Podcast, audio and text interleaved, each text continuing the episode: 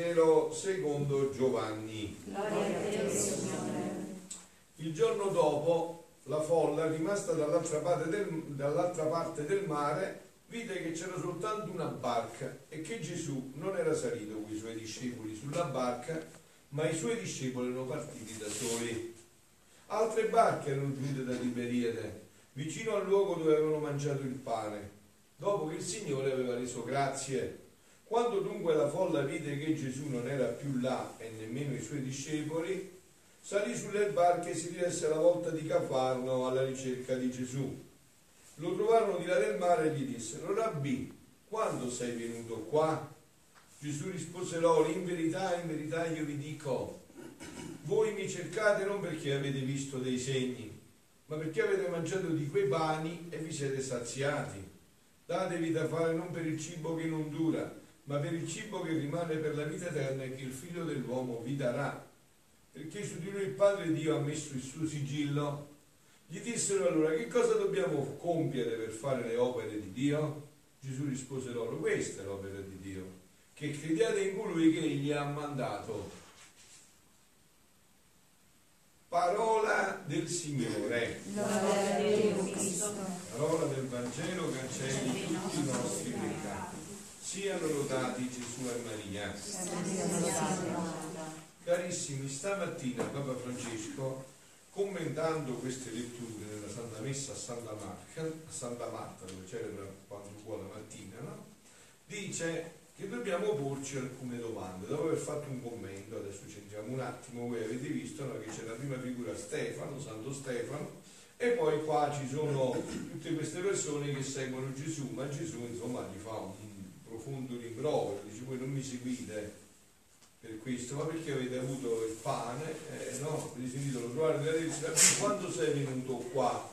E Gesù rispose loro: in verità io vi dico, voi non mi cercate perché avete visto dei segni, ma perché avete mangiato di quei pani e vi siete saziati. Allora il Papa ci invitava a porci due domande: sei con Gesù per interesse o per fede? Ecco, quindi la prima domanda, cioè sono uno che segue Gesù perché crede che Gesù è veramente la via, la verità e la vita, che ho fede in lui, oppure, sapete, noi sappiamo strumentalizzare anche Dio, usare anche Dio per i fatti nostri, no? Per raggiungere i nostri scopi, i nostri fini. Quindi dice: perché seguo Gesù? Per interesse o per fede? E ancora dice: per superare questo vi dovete chiedere: ma cosa ha fatto Gesù nella mia vita? E come io rispondo a quest'amore? Cioè, fate memoria di che cosa ha fatto Gesù nella vostra vita, quanti doni, quante grazie vi ha dato, no? E io come posso rispondere a quest'amore? Così, diciamo, è iniziato anche il mio cammino di conversione che mi ha portato al sacerdozio, no? La vita consacrata. Signore, ma tu hai fatto queste cose per me, mi hai tolto dalle tenebre, mi hai chiamato alla tua mirabile di luce. Cosa io, come posso io rispondere almeno minimamente a quest'amore che tu hai dato a me, a questo amore con cui tu mi hai subissato di amore? Come io posso rispondere a quest'amore? Allora è chiaro che se siamo in questa logica non seguiamo più Gesù per interesse, no? Non seguiamo Gesù se le cose vanno come vogliamo noi, come pensiamo noi, come ci siamo programmati noi, no? Ma seguiamo Gesù come Stefano anche quando ci tirano le pietre, anche quando non siamo compresi, anche quando siamo calunniati. Quindi il Papa dice di porci queste domande che vengono, vi ripeto, da questa risposta di Gesù: datevi da fare non per il cibo che non dura, ma per il cibo che rimane per la vita eterna, che il Figlio dell'uomo vi darà. Infatti avete visto la risposta che ha detto: ma quale opere dobbiamo fare? Gesù dice: ma quale opere dovete fare? Dovete credere a me. Questa è l'opera di Dio, che crediate in colui che egli ha mandato, che crediate in me, che la vostra vita sia una prova che voi credete in me, che veramente vi fondate su di me.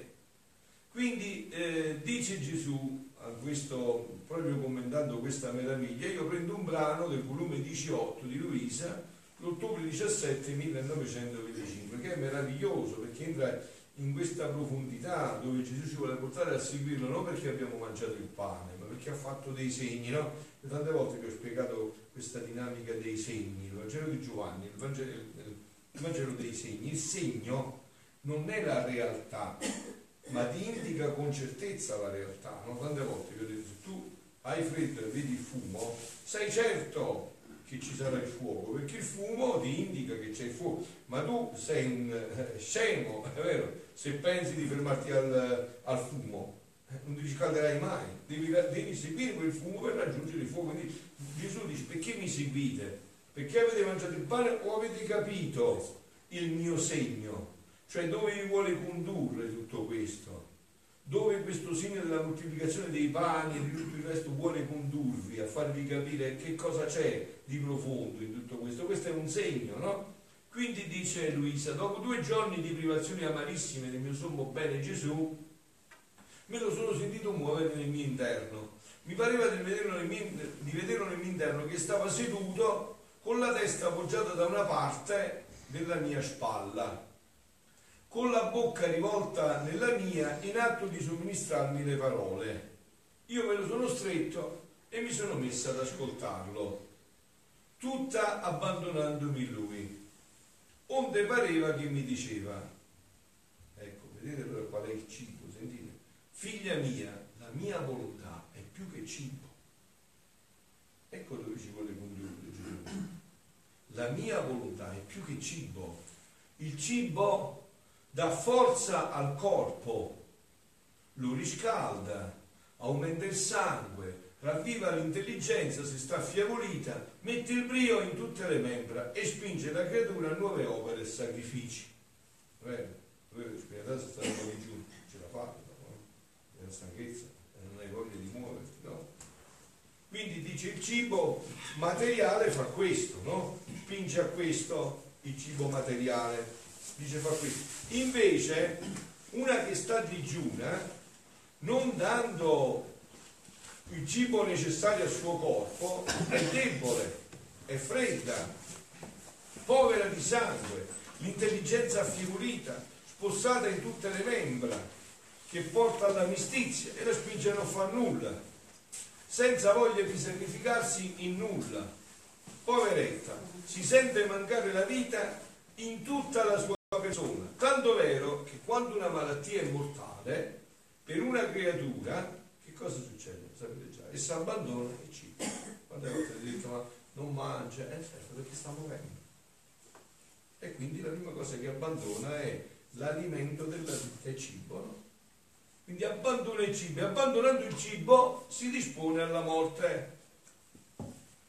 Onde, sentite adesso il passaggio, perché questo Vangelo è profondo, perché Gesù lo approfondisce. Onde, avendo stabilita la Santissima Trinità, l'Eterna Sapienza, che anche l'anima avesse cibo. Quante volte io, quando parlo con le persone, le confesso di qui e gli chiedo: ma tu preghi?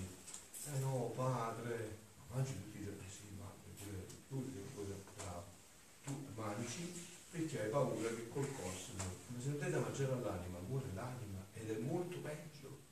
Che se muore l'anima si trascina tutto, corpo, mente, tutto dietro. Questo è il punto, no? Allora Gesù dice: io ho stabilito che anche l'anima avesse il suo cibo. La nostra anima, quando siamo irrequieti, è perché ha fame, e noi non gli diamo da mangiare, e lei ce lo fa sentire. Allora poi ci sentiamo tristi, depressi, abbattuti, e questa è la dinamica. Poi andiamo a cercare i miracoli, sono miracolici, come dice qua Gesù, andate a cercare i miracoli, no? Ma quello non ci toglie la fame. Miracolo è come se tu hai fame e poi vai a cerca di fare la buffata e poi per un altro mese non mangi più. Che serve quella buffata? Non serve a niente. E così, no? Cioè invece c'è un cibo costante. Le fu assegnato come cibo prelibato la volontà suprema. Questo è il cibo che desidera la nostra anima. La nostra anima è stata fatta così e non è felice se non ritorna. Ha voglia di fare, ha voglia di cercare scuse, ha voglia di andare a trovare pretesti, ha voglia di raggirarci. Dobbiamo sentire: guardate, ma io dico, no, ma noi a chi possiamo chiedere come potremmo essere felici e come noi siamo stati creati? Perché il problema sta qua, no? Per essere felici Noi dobbiamo chiederlo a chi conosce come siamo stati creati e come si è fatto, se no come faremo, no? Ho detto anche altre volte, no? Io, mettete che io, sia io l'inventore delle lavatrici, nessuno mai aveva mai inventato, l'avevo inventata io. Tu vieni da me e dici, senti, mi voglio comprare questo strumento, che cos'è, quanto costa? Questo strumento costa 1.500 euro, ti do 5 anni di garanzia e si chiama lavatrice, l'ho fatto io, sono io, questa lava i panni, qua ci devi mettere il detersivo, qua questo, qua quest'altro, stai tranquillo, se fai questo sarà un gingillo, capito? Perché io la conosco tutta, l'ho fatta io, l'ho inventata io, l'ho costruita io. Benissimo, tu lo prendi, mi dai i soldi, ti do la garanzia, vai a casa e dici ma perché la devo usare così? Io stasera voglio lavare le pentole, i piatti, perché devo fare così? Prova a lavare i pentole e i piatti, è vero? Ci provate, no? Vai e rompi i pentole, i piatti e la lavatrice, poi vieni da me e vorresti la, che ti dessi i soldi con la garanzia. Assolutamente, tu l'hai usato in maniera sbagliata, non solo ti do i soldi, ma se non te ne vai, insomma, perché tu hai sbagliato proprio, hai fatto una cosa grave. Allora adesso noi a chi vogliamo chiedere come possiamo essere felici? Gesù lo spiega tutto, Luisa, perfettamente, e se non ritorniamo là, voglia di girare, voglia di girare, non ci sarà strada. Perciò dice Gesù nel Vangelo di oggi a Giovanni, ma che cosa dobbiamo compiere per fare? Ma che dovete compiere? Questa è l'opera di Dio, che crediate a me, che seguiate me, io sono la via, la verità e la vita, quello che fate è quello che dico io, e non andate cercando scuse. Quindi dice, sicché chi prende questo cibo è forte nell'operare il bene, è come insuppato nell'amore verso il tuo Dio. Questo cibo aumenta il sangue divino, noi abbiamo due sangue, sangue umano e sangue divino. Quando siamo stati battezzati, come se ricevi la vita divina che ti è stata data in dono, abbiamo il sangue divino, e ma lo alimentiamo questo sangue divino, se non muore, avete capito? Come muore il corpo se non lo alimentiamo? Muore questo, queste ore che stiamo insieme, che cosa fanno? Alimentano questo sangue divino. Perché ogni sera sto qua? Perché vorrei dimenticarti di cosa? Certo che vorrei dimenticarti di cosa. Ma muore il sangue divino, e col sangue divino muore pure quello umano, muore tutto col sangue divino. Questo cibo aumenta il sangue divino per formare la crescenza della vita di Dio in esso, come sole riflette nella sua intelligenza per farle conoscere il suo creatore e formarsi a sua somiglianza. Mette il brio in tutta l'anima per mettere il vigore in tutte le virtù, e la spinge a nuovi lavori e a sacrifici inauditi. Il cibo della mia volontà si dà ad ogni istante. Basta dire Gesù, vieni tu in me, vieni tu a parlare in me, vieni tu a guardare in me. Il cibo deve essere dato ad ogni istante, a ogni respiro, di notte e di giorno, in ogni cosa e quante volte si vuole, non c'è da temere. Come il cibo corporale, come con il cibo corporale che prendendone molto fa danno e produce malattie, no? Voi sapete che la malattia di oggi molti derivano proprio da questo, proprio da questo mangiare in più, no? Dalle malattie, no, quando più invece si prende di questo cibo, più fruttifica ed eleva l'anima a somiglianza del suo creatore. Mentre il cibo in più del corpo fa male e procura le malattie, il cibo in più dell'anima, il pregare più profondamente, il fare le opere di carità, il fare atti, giri divini della divina volontà, più se ne prenda meglio è. Si può stare sempre con la bocca aperta in atto di prendere questo cibo celeste. Tutto al contrario per chi non prende questo cibo della mia volontà. Per chi non lo prende affatto si può dire che si dispone a morire eternamente. Ecco qua, questo è l'inferno. Il non prendere questo cibo ci dà la morte eterna. Per chi si ciba di rado, guarda, su esempi così chiari, così stringenti, da cui si può uscire, perché lo vediamo, no? Se tu va bene se mangi una volta ogni 15 giorni, allora. Quindi per chi si ciba di rado è debole e incostante nel bene, è freddo nell'amore, è povero di sangue divino, in modo che cresce come anemica in esso la vita divina. La luce della sua intelligenza è tanto scarsa che poco o nulla conosce del suo creatore, non conoscendolo la sua somiglianza è lontana da lui, per quanto è lontano per nulla non conosce per quanto è lontano dal cibo della sua volontà, è senza brio nell'operare il bene perché non ha cibo sufficiente. E ora gli scappa la pazienza, avete visto? Gli scappa la pazienza, ora gli scappa la carità, ora il distacco di tutto, sicché le povere virtù vivono come strangolate senza cibo sufficiente della mia volontà. Questo sta parlando Gesù, cioè dice: voi mi cercate perché avete mangiato la pasta e fagioli, ma questo passa. Cercatemi perché avete visto il segno per le cose eterne. Ah, se si potesse vedere un'anima priva di questo ciclo celeste, ci sarebbe da piangere. Tanto sono parole di Gesù, quindi ve lo annuncio, tanto sono le miserie e le schifezze di cui è coperto. Questa è l'anima senza Dio, senza la volontà di Dio. Tante sono le miserie e le schifezze di cui è coperto. Ma però c'è più da compatire se si vede di una creatura di Dio dal cibo corporale, perché molte volte ne mancano i mezzi per comprare. Cioè, se uno manca del cibo corporale, c'è più da compatire perché magari non ha i soldi per comprarsi da mangiare. Invece il cibo della mia volontà si dà gratuitamente, non si paga niente. Voi adesso che siete qua, che siete anche da diverse parti, cosa avete pagato? Noi mangiate di più, siete nello stomaco, avete questo corpo fin basso, e che cosa avete pagato? Chi di voi mai voluto pagare, se è confessato, si confessa, e il sacerdote lo fa bianco come giacché ha pagato. Il fare atti e giri continui di nota, che devi pagare? Tutto gratis. Allora Francesco dice continuamente, tutto gratis. Quindi il cibo delle mie volontà si dà gratuitamente. Quindi chi non lo prende merita la condanna, e la condanna se la forma lui stesso, lei stessa, perché ha rigettato il cibo che le dava la mia vita, che le dava la vita. Onde dopo ciò ho sentito che varie persone, concludo, Gesù e concludo anch'io, avevano sofferto contrasti, umiliazione e altro, e il mio dolce Gesù ha ripreso il suo dire: figlia mia, e vedete anche quando a volte, no? Avvengono problemi, contrasti nella nostra vita, è importante, sapete perché? Sentite che dice Gesù come lo Spirito: figlia mia, come il corpo contiene il sangue cattivo che infetta il buono ed è necessario applicare viscicanti, sanguisuga, salassi, siamo alle cure di 50 anni fa, no? Per togliere quel sangue pazzo, no?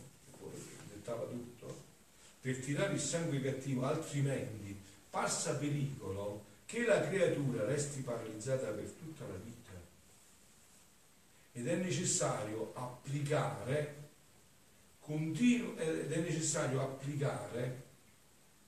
vescicanti di umiliazione, resti paralizzata, così l'anima a cui manca il continuo cibo della mia volontà contiene tanti umori cattivi, ed è necessario applicare vescicanti di umiliazioni. Tante volte non ci spieghiamo perché avvengono certe cose, sono opere di amore di Dio, per toglierci sempre l'infetto dell'anima, per tirare l'umore cattivo della propria stima, morsicature di sanguisuga per tirare l'umore infetto della vana gloria, del proprio io, repentini salassi per impedire e tirare il sangue cattivo dei piccoli attacchi che si va formando nel loro cuore, nel suo cuore, per le persone che le avvicinano nel fare il bene. Quante volte abbiamo questo, no? E il Signore ci distacca anche da certe cose, perché è una bella di amore, perché non ci attacchiamo che a Lui, altrimenti quegli umori crescerebbero tanto da infettare tutto ciò che le creature fanno, in modo da restare paralizzate nel bene per tutta la vita. Perciò vedete, nella vita seria di Dio, l'incontro con Dio profondo, quello che prima pensavamo era una grazia può essere una grande disgrazia, quello che pensavamo che era una disgrazia può essere una grande grazia. Ma questo come si fa a penetrarlo se noi non stiamo ogni giorno nel cuore di Dio a chiedere a Dio: Signore, ma Perché è avvenuto questo nella mia vita? Dove mi vuole condurre questo? Che cosa è? Perché stai permettendo questa situazione nella mia vita? Che cosa vuoi fare con questa situazione? Dice, altrimenti quegli umori crescerebbero tanto da infettare tutto ciò che le creature fanno, in modo da restare paralizzate nel bene per tutta la vita. Le punture giovano sempre, sono le sentinelle del cuore che mantengono puro il sangue, cioè retta l'intenzione dell'anima nell'operare il bene. Perciò, se tutti operassero il bene per compiere solo la mia volontà, le punture non sarebbero necessarie. Vi ho detto, no, abbiamo sentito l'altro giorno, ve l'ho commentato nel Vangelo, no? L'episodio di Gamaliele, che volevano condannare gli apostoli, li volevano uccidere, e Gamaliele ha fatto un ragionamento e ha detto, ma perché li dovete uccidere? È venuto Teusa prima che voleva fare come questo ed è morto.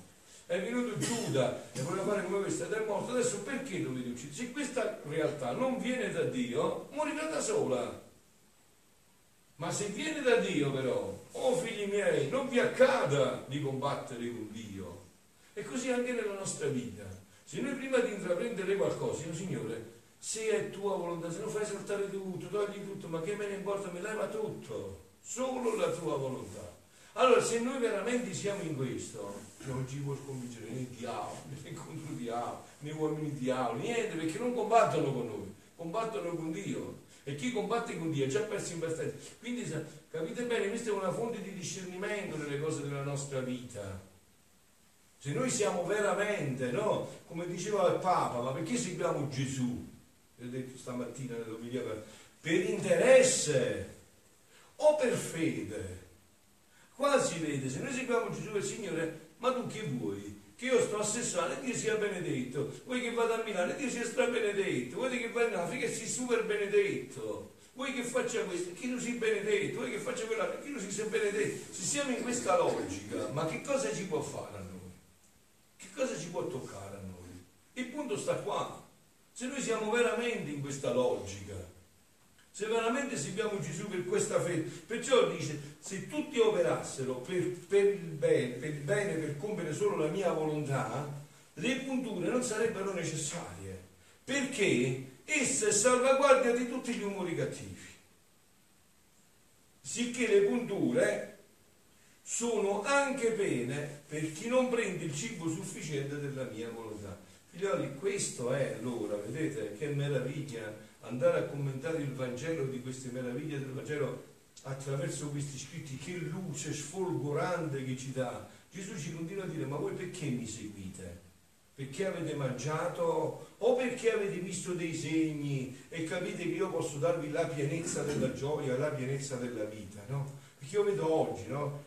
Papa Francesco ha scritto una esortazione apostolica bellissima, una meraviglia, vi invito a tutti a leggere perché è di una semplicità e di uno splendore anche piccola, no? Godete ed esultate, allegratevi ed esultate, in latino, no? Si chiama gaudete et esultate, godete, gioite, rallegratevi, esultate, tutto sulla santità. Ma che meraviglia! Continuo a dire quei concetti che ho detto tante volte, la santità è per tutti, è semplicissima, è per qualunque stato di vita, è per il prete, per il frate, per la suora, per la mamma di famiglia, per l'impiegato, per lo spaziere, è un cammino meraviglioso. E dice deve essere un cammino personale, che ognuno deve scoprire in questo contatto con Dio, credere che veramente noi non siamo arrivati sulla terra per caso, non siamo stati buttati così, che Dio ha una missione per ognuno di noi, non si conta l'età, non conta i colori dei capelli, non conta l'intelligenza, non conta niente, conta che ognuno è unico, irripetibile, e Dio vuole che quel mosaico, no? Avete visto quando voi regalate ai vostri nipotini, ai vostri figli puzzle, il mosaico, avete visto? Se manca un pezzettino, tu hai 1000 pezzi, là non ce ne va un altro, quel pezzo rimane vuoto perché è unico. E così siamo anche noi, non dobbiamo copiarci. Io non devo copiare i talenti che c'è Celestino. Se c'è Celestino sa suonare e sa cantare, io so suonare e non so suonare, quindi non perché voglio andare a imitare una cosa che non mi appartiene? Devo fare quello che è mio, non quello che è suo. E così anche nella santità. Ognuno deve scoprire il progetto personale che Dio ha su di lui, nella sua volontà, perché Dio ci ha chiamato per questo. Se questo noi comprendiamo, questo, comprendiamo tutto. Lo scopo della nostra vita è terreno, è questo. Chiediamo questa grazia alla Madonna, Figlia, perché vi ripeto ancora, tutto quello che io dico è la vita sua, è la vita della Madonna.